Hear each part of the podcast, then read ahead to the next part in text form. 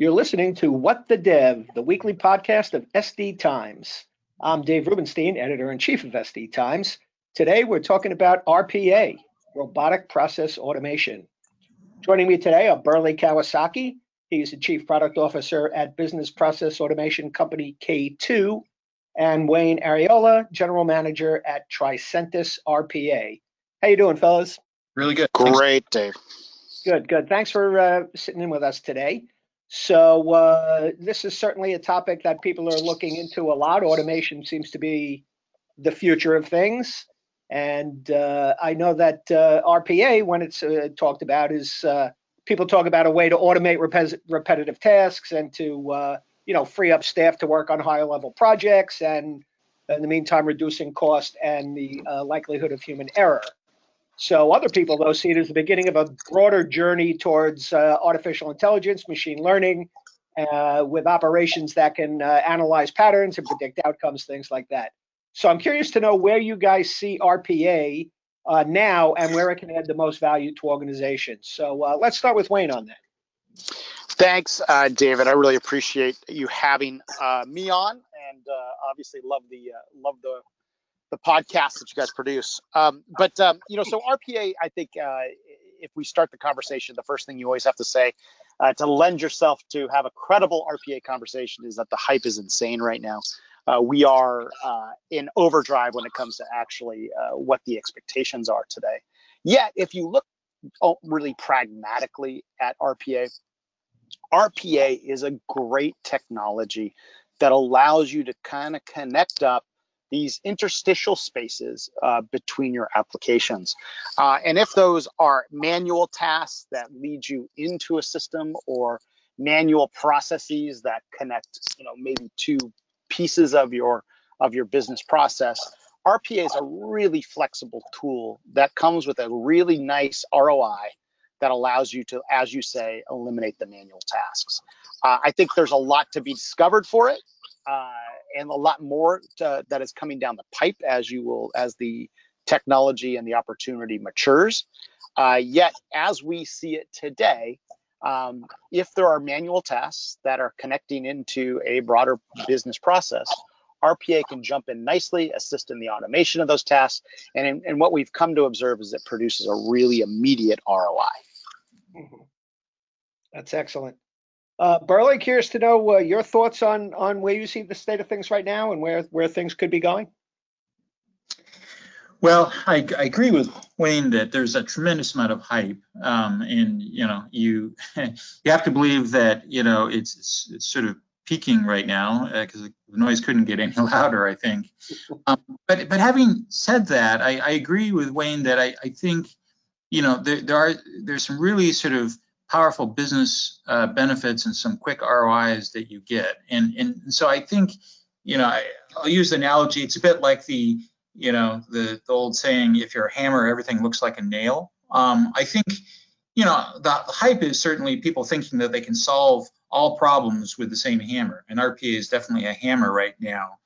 Um, but if you instead view it as it's it's a really good tool as part of your toolbox, but there's probably other tools that you may need as well. Maybe you need also a saw or a drill or a crowbar, right? Those are all different tools that may address slightly different uh, areas of your your journey towards, you know, sort of intelligent automation. And th- then I think that can be a very successful um, you know approach and strategy and and so you know use RPA for the things that it does well use it for the things that it can automate in terms of highly repetitive tasks and you know in replacing those you know as it makes sense in a very sort of quick fashion. But then there's other things where you may want to look more at the end-to-end process and you need to sort of think about how do you orchestrate a, a digital process well outside the bounds of what RPA could address. And then there's cases where I think you you may want to not just automate a manual process but eliminate or reinvent the, the whole process entirely. And I think that's where some of the, the use cases around AI or machine learning are, are particularly powerful. Mm-hmm. Yeah, that's great. Um, I know that a lot of people in the industry talk about RPA as uh, another step towards uh, the complete digital transformation of their organization. Uh, but uh, Burley, specifically, I know you've said that it's uh, not a silver bullet. So, can you talk about some of the challenges, perhaps, that uh, Uh, moving in this direction can uh, present? Well, I, you know, I'll start with you talked about how you know increasingly, you know, I think you know businesses of all sizes are are looking to become digital right? And, and, and this has been happening for some time. And so they're on a journey and it's it's more than just technology, right? There's changes to process, changes to culture, changes to many things. And, and I think what, what, what I'm seeing when I talk with customers is they've released some type of new you know mobile app or some sort of web app and that's sort of the first step on the tip of the digital experience in some ways. But what they find is that behind that app that they've just released there's a bunch of fragmented you know processes a lot of manual processes. I, am dating myself a little bit but it's like when people first started releasing websites or e-commerce sites and it exposed all the batch processes on the mainframe and the fact that systems weren't giving real-time updates. And, and I, I think there's an analogy there to you know digital is sort of exposing a lot of the, the fragmentation and the manual processes. And, and so i think you know, the opportunity is, you know, to start to use again different tools in the toolbox to sort of make that that process stitched together, right, in a more complete way. And, and so you can do it incrementally. The good news is it doesn't have to be a multi-year journey just to get to a solution. I think you can start to bite off parts of the process, use an RPA for the things that it does well, but there may be other things that you want to bite off and incrementally enable to start stitching together the process behind the scenes. Mm-hmm. What kind of things uh, would those be?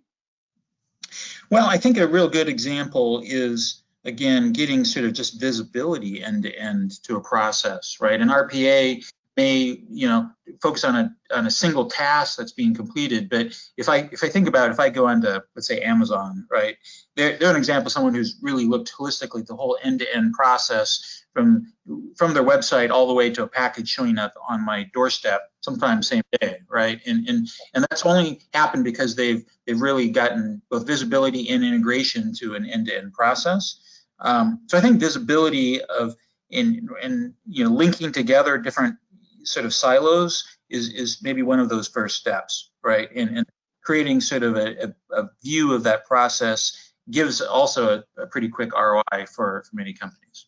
Right. I know when when RPA first came out and people were talking about it, uh, it was really kind of in in two ways. It was um, a lot of uh, internal business processes that companies would use to, let's say, automate a vacation request or automate automate uh, you know a sick leave kind of a thing you know, very basic uh, task kind of stuff. Uh, but then other people are looking at automation carrying all the way through to, uh, you know, um, application monitoring and feedback loops and, and testing and other areas. So one of the things I'm curious to know, uh, uh, maybe Wayne, you can take this one on. How how does RPA itself complement a lot of these other digital initiatives, like automating your pipeline or test automation, you know, things like that? So, so there's a couple different answers depending on where you're coming from. So, um, hey, pick one. uh, so uh, exactly. So, so, but, but let's look at it at different layers, right? So, let's look at leveraging skill sets. So, the first thing you could look at uh, from an RPA benefit is the fact that you know, in in the software testing space in particular, we look at this convergence of skill sets. So, building automation um, for RPA and building automation for say a, a, a, automated test is relatively the same thing. So you're looking at the same kind of logic, you're looking at the same kind of loops, you're looking at the same types of verifications, error handling. You know, technically the skill set uh, in terms of constructing the automation itself is somewhat synonymous, right? However, when you start going up the stack, the idea of understanding and uh, analyzing the process itself then you start to get this uh, really uh, a divergence of, of the skill set, right? Um, and that's where it, it becomes interesting. So um, when you when you look at RPA as an opportunity for the organization, you know this idea of this uh, this technology which kind of sits in the middle, right, to connect up the applications that are have been somewhat siloed you're mm. really looking at this idea of what can I do to, to connect those pieces. Now, you you mentioned an early uh, type of application where people were looking at internal automation, like the HR HR onboarding process. If you've ever sat through an RPA demo, you've probably seen the HR onboarding process demonstrated for you, where someone gets their account number and their email address and provisioned a PC and sent a mobile phone, right? Um, that seems like one of the the biggest kind of uh, of processes that seem low risk, right? Um, but high high productivity because it it keeps someone manually from entering things into different systems, and and that concept is still pretty rich. Now, as it begins to broaden out, you could do more and more and more. Um, and this is where we're seeing kind of the silos of where automation was occurring before. Let's say you had, uh, you know, kind of IT ops or, uh, you know, or ideas of about, uh, um, for example, continuous delivery in the SDLC word, world. You know, those things are still riff with um, with manual steps. And bringing it together with a technology like RPA is certainly adds value.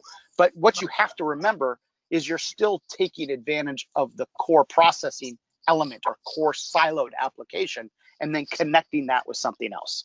Um, traditionally, you'll look at RPA as the definition of taking the information via the, the user interface. And of course, that's extending out into the API as well. But the idea of connecting those interstitial applications is where the value is locked up. Yeah, uh, David, I was going to add just one comment. I mean, I think uh, that Wayne, you know, called out that you know, RPA can can solve an interesting problem of how to bridge between sort of technology generations, right? I, I think, you know, we've we've seen that sort of older, you know, technologies, older applications tend to live on longer than we, we think they will, and you know, they're not all being modernized with well-formed APIs as rapidly as you know you would think from reading all the you know the industry uh, so I, I, think the ability for RPA to bridge back to older generations through the UI is, you know, it's very powerful, right? Because I think it, it addresses the reality that, you know, we, have got a, a, lot of existing, you know, systems and applications. You don't have time to rewrite them and to build a bunch of APIs that you you can extend them and, and stitch them into a, a more modern digital process, right? I think there's there's a lot of benefit from that. And right companies are seeing some very practical uses for for RPA. Mm-hmm. But Dave, just to add on to that real quick, I, I sure. think it was I think it was funny. Like if you if you reverse the uh, RPA clock maybe three four years here, um, you're the technologists in the room would say, well, RPA is pure BS. Uh, because why wouldn't I just invest the time to write the API uh, to create the the connection with those other applications? And to Burley's point here is, you know, uh, the in the level of investment, the budget to invest in those older applications just dissipates as you want to go for your more modern, innovative stacks, right? Yet the dependency on those over uh, other applications are never going to go away. So this is where I think over the years, where uh, even the IT folks or all the developer folks have realized, hey, we're never going to get the time, we're never going to get the freedom to hit that area of the backlog um, to you know rewrite the API, we might as well just pull it out of the UI and move forward. An excellent excellent point. You know, one of the things that I was thinking about um, is you know making RPA has become pretty easy for people to use, and I know a lot of uh, what they call these low code and no code solutions make creating uh, these types of automations um, super easy. Uh, is that uh, is that a direction that uh, you guys uh, are seeing, and is that uh, perhaps driving uh, the adoption of, of RPA? early? Any yeah, thoughts? I think it is. I mean, it clearly, you know, it sort of makes it more accessible. I mean, to the point where you're just discussing, it's easier for someone with a low code, you know, sort of tool set and, you know, to, to, to go through and build something than it is to wait for a, a developer to create an API, right? So I think democratizes getting information in and out of an app. And, and low code, I think, as a as a capability or a style of development is is caught on because it it helps address that backlog issue, right? There's there's there's a ton of things in the backlog that your best developers are working on that's keeping them busy. Can you push this out into you know developers that are maybe you know less skilled in some areas, or even push it out into the business? You know, and and and have them take on some of that backlog, I think that's that's a you know powerful trend. So I think you know the combination of sort of low code plus RPA plus you know some of the process intelligent process automation has, has really sort of all converged at the right time, and it's really unlocked uh, some of the potential. Interesting. And, and then David, to that point, um, which is which I 100% agree with Burley there, is that we still haven't figured out the governance around it either. So you know, if you if you talk to some organizations about the citizen developer, I mean, this is like this is scary stuff, right? What are you talking about? We can we can move at light speed on a on something that's uh, unapproved or maybe uh, you know uh, addressing sensitive data um, and with all the you know new rules that are out there whether it's gdpr or sox or whatever it might be you know this idea of enabling the citizen developer we haven't really caught up on the governance of that quite yet uh, and so the the idea of of putting or unleashing this type of automation into someone's hands for some organizations it's pretty scary.